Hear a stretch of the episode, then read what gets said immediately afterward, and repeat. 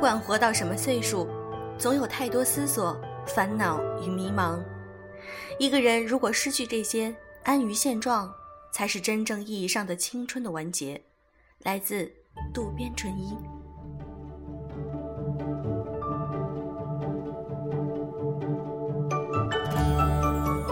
用声音触碰心灵，各位好，欢迎大家来到优质女子必修课。今天是祖国母亲的生日，让我们一起为母亲庆生吧！祝大家在这个假期里吃好、玩好、睡好，每天高兴，每天开心。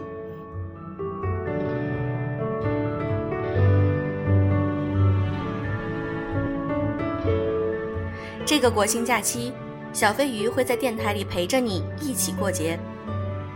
我们常常听到有人会这样跟我们说：“我这个人说话比较直，你可别介意。”然后巴拉巴拉说一些你不是很爱听的话。其实这种人，我们经常会说他说话直，并不是因为他真的说话直，而是因为他情商可能有些低。今天我想和大家分享一篇来自于作者催眠一只猫头鹰的文章。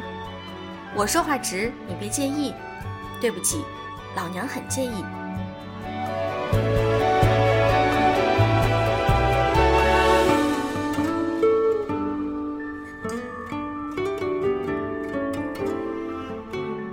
周末和许久不见的朋友出去逛街，在 H&M 看到一个很漂亮的长裙，我一眼就看中了，拿下来准备去试衣间试试看。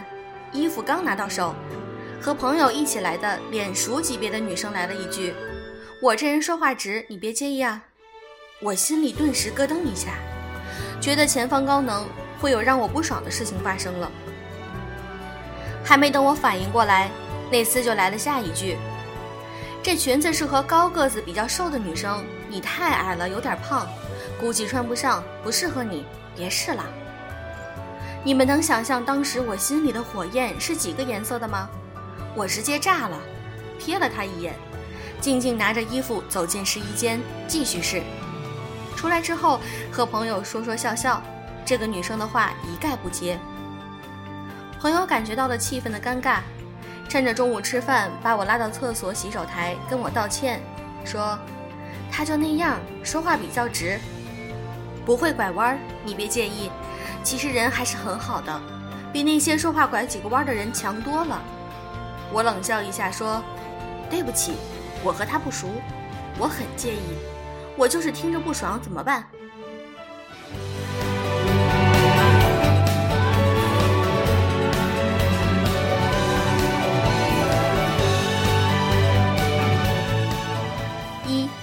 忠言不一定要逆耳。我们从小都学过魏征和李世民的故事，他一直教育我们忠言逆耳利于行。结果，很多人脑海中会固化为这些对你好的话，可能会比较直戳人心，让你不舒服。他让你脑海中有这样一个设定：对你好的话一般都不好听。那么，我反推一下，好听的话是不是一定都是对你不好的口腹蜜饯？当然不是。这些年有太多夸过我的人，难不成都是要捧杀我？我可没有古代女生那么刀光剑影的生活。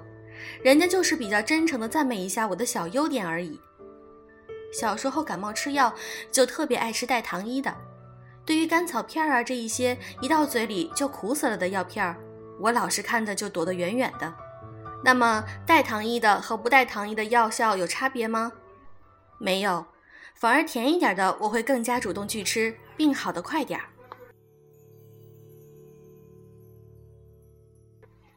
上学的时候。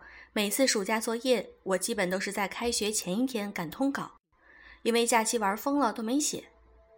我的姑姑就在我身边看着我写，然后损我：“让你玩啊，这下舒服了吧？刚放假的时候就让你写，就是不听啊！”这话听了简直想摔笔和他干一架。我老妈就在一边：“别着急，一点一点写，别写错了。下次记住了，一放假每天写一点儿。”就不那么着急了。同样的意思，老妈的话就让我安心下来，好好的写下去。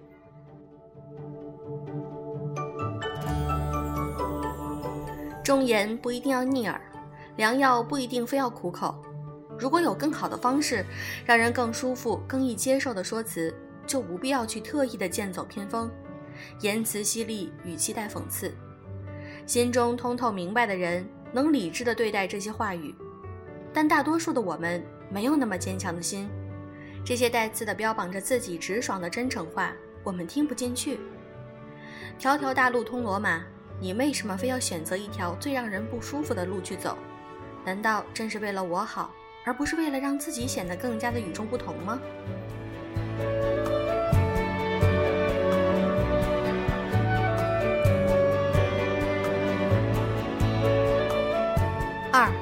说话请注意场合。伤人最深的是身边亲近之人，而最让人下不来台的，就是在众人瞩目的场合下，把你的弱点摊开来说。刚上班的时候，项目组有一个女生，可能因为学历比较高的原因，总觉得自己在老家的小公司屈就了，言谈之中带似高人一等的感觉。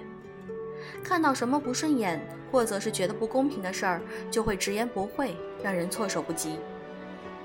有一次，公司副总的一个亲戚来就职，这小姑娘谁知被分配给他带。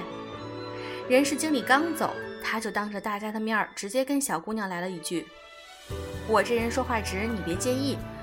我不会因为你是李总亲戚就优待你，该怎么来就怎么来，谁也不特殊对待。”小姑娘当场就委屈的要哭了，可生生忍回去。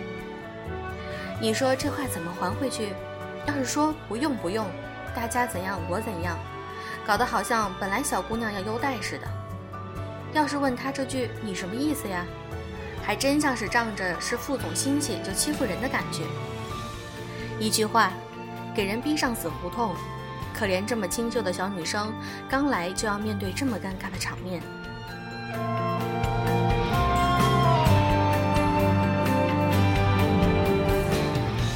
回家和我姑姑说完之后，她言。这个学历高的女生在这家公司不会走太高太远。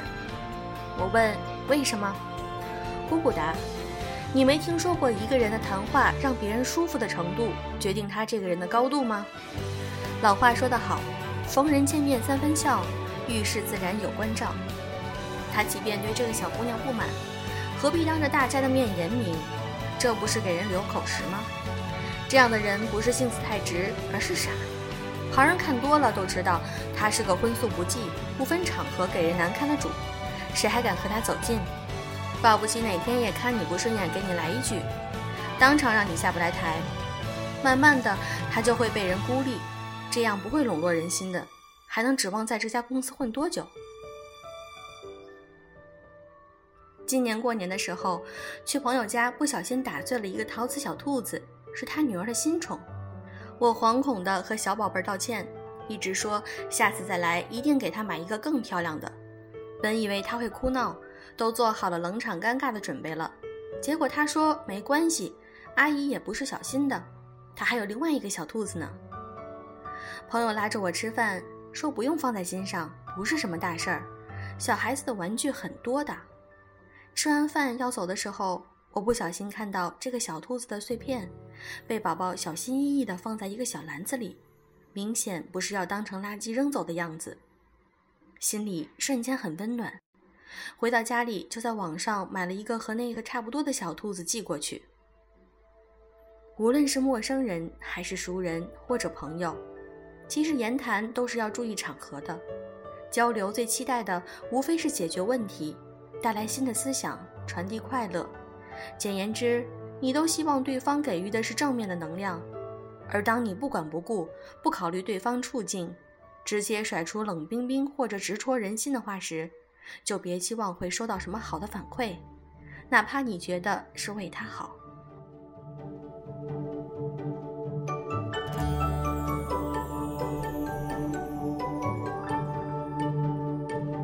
三，我之所以介意，是因为这话不该你说。看过一个 TED 的演讲，我们都误解了信任。中心思想就是，当你所说的话语描述和你本人的形象能力不符时，你就不值得被信任。举个最简单的例子，你工作中出现点小状况，上司来指导，你会认真的听取经验教训。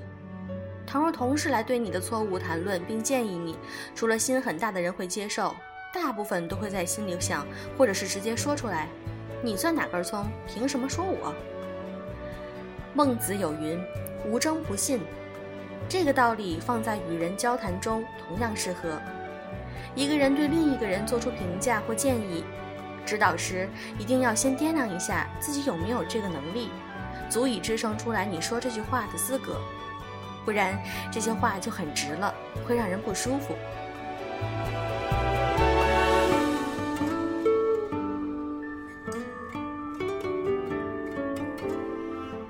老话说：“不要只做言语上的巨人，行动上的矮子。”说过很多大道理，仍然没有人信任你，会不会更悲哀？想要让别人接纳并听取你的建议，首先要自己有底气，强大之后才会拥有让别人信服的资格呀。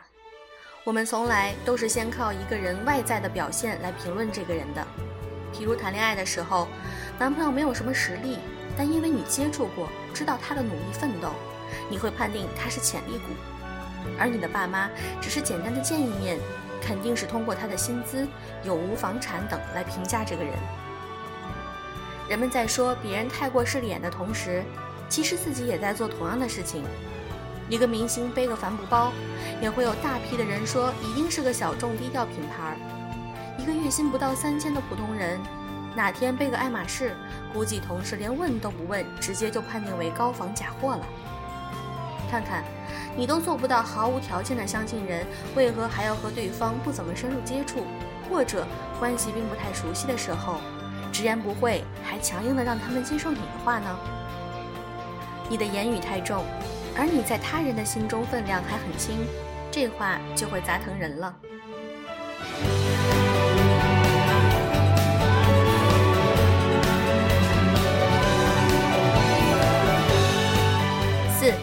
你不是直，而是太自私、太懒，得改变。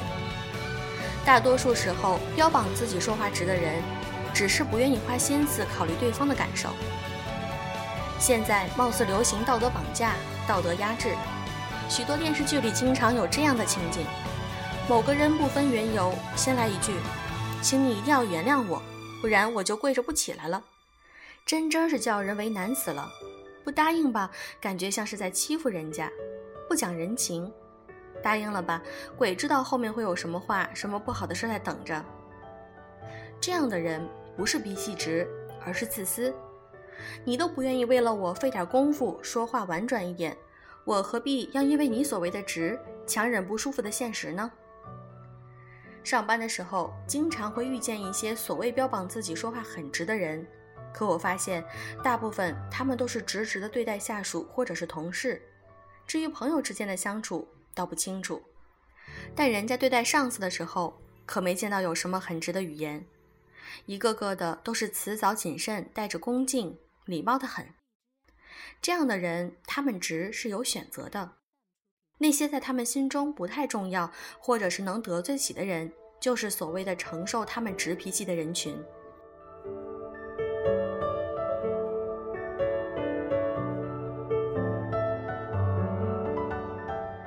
人自从生下来就在不断的开始学习，说话也是，从一个简单的音符到后来的长篇大论，没有什么我这人就这样的说法，只是你不愿意改变而已。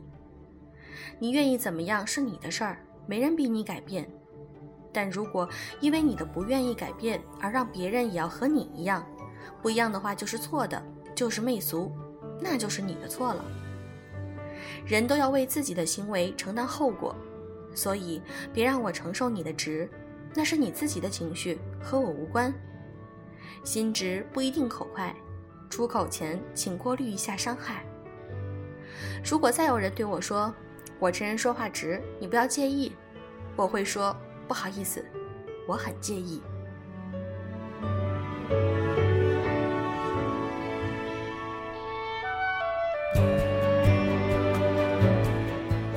今天的这篇文章，大家可能会想到，是不是周围也会有这样的朋友或者同事，经常会以自己说话直为借口去伤害别人。